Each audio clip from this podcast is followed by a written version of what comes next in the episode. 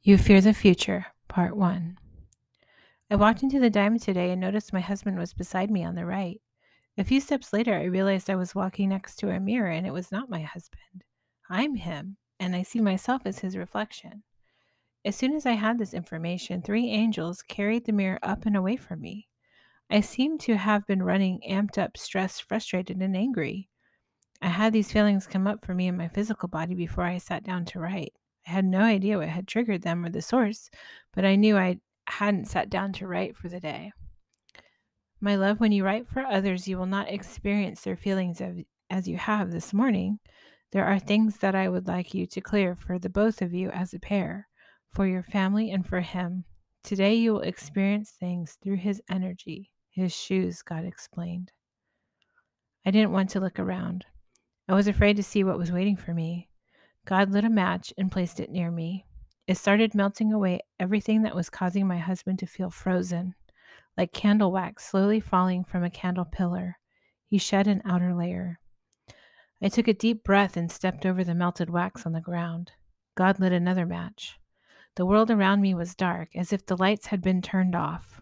It wasn't absent a light, it was like finding my way through the house in the dark by the glow of electronics and night lights.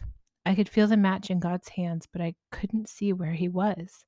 My head moved to the left and to the right, and after a moment I realized wherever God's hand moved, my husband avoided it by looking the other direction. God realized this and then showed me He had been laying things in front of him to find, to lead him, to guide him without him feeling like he was working with God, the universe, or spirit. Love, it is time to clear the resistances on his heart. Particles began floating out of him and up to the higher heavens. I closed my eyes and breathed in the energy, receiving the healing for him and releasing as much as I could. His heart feels broken. God placed his hand on his heart, but he resisted the healing. Love, God whispered to his soul, you were not meant to live your life as a victim. You are more powerful, more worthy, more deserving than you are allowing yourself to be, to receive, or to have.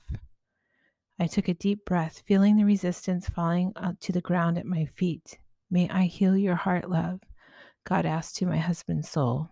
He nodded my head yes. To heal his heart, God gave him a new one. Love, this will give you many new powers you were not expecting. You will have amplified navigation abilities. This will heighten your intuition. Work with your life, wife. Support her, love her, and guide her. A ship pulled up in front of us like a valet pulling up our car. Come, I have somewhere I would like to take you. I could feel my husband's excitement as I moved forward towards the ship to take a ride. As I neared the ramp to walk up and get on board, I was frozen with fear. The ramp started moving like a moving walkway and transporting me on board. I didn't have to take the steps, I was moved from one place to another. My son, I have called on you to make great changes to your life. I know it has been a struggle. I know it has been difficult in many ways.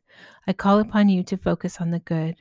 I'm not asking you to forget what you have been through. I am calling on you to shift your perspective.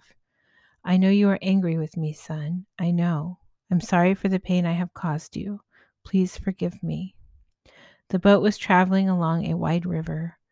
You could begin to hear the faint roar of water from either a waterfall or rapids. Love, God said directly to his heart, you fear the danger of what lies ahead when you do not even know the direction you are traveling. Be not afraid, son. The roar was louder and louder. The boat began to sway left and right. I grabbed onto whatever I could, feeling the fear and uncertainty of what was coming. God continued talking, though I couldn't hear his voice over the sound of the roaring waters. As we got closer and closer, I could see that the river disappeared. All that I could see was the horizon of the sky, waterfall. The volume of the water was louder and louder. I sat down, not wanting to look forward or watch as the boat fell over the waterfall. God was standing at the helm of the ship, calmly talking and steering the boat. Silence. I slowly stood up and peeked over the top of the ship to see what we were, that we were now flying. I looked behind us and could see the stunning view of the waterfall falling several stories to a beautiful pond below the sheer cliff side.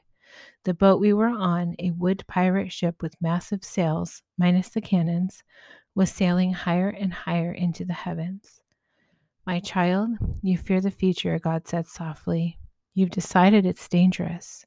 I want to show you that it could be magnificent. I stood up and stood next to God's left shoulder.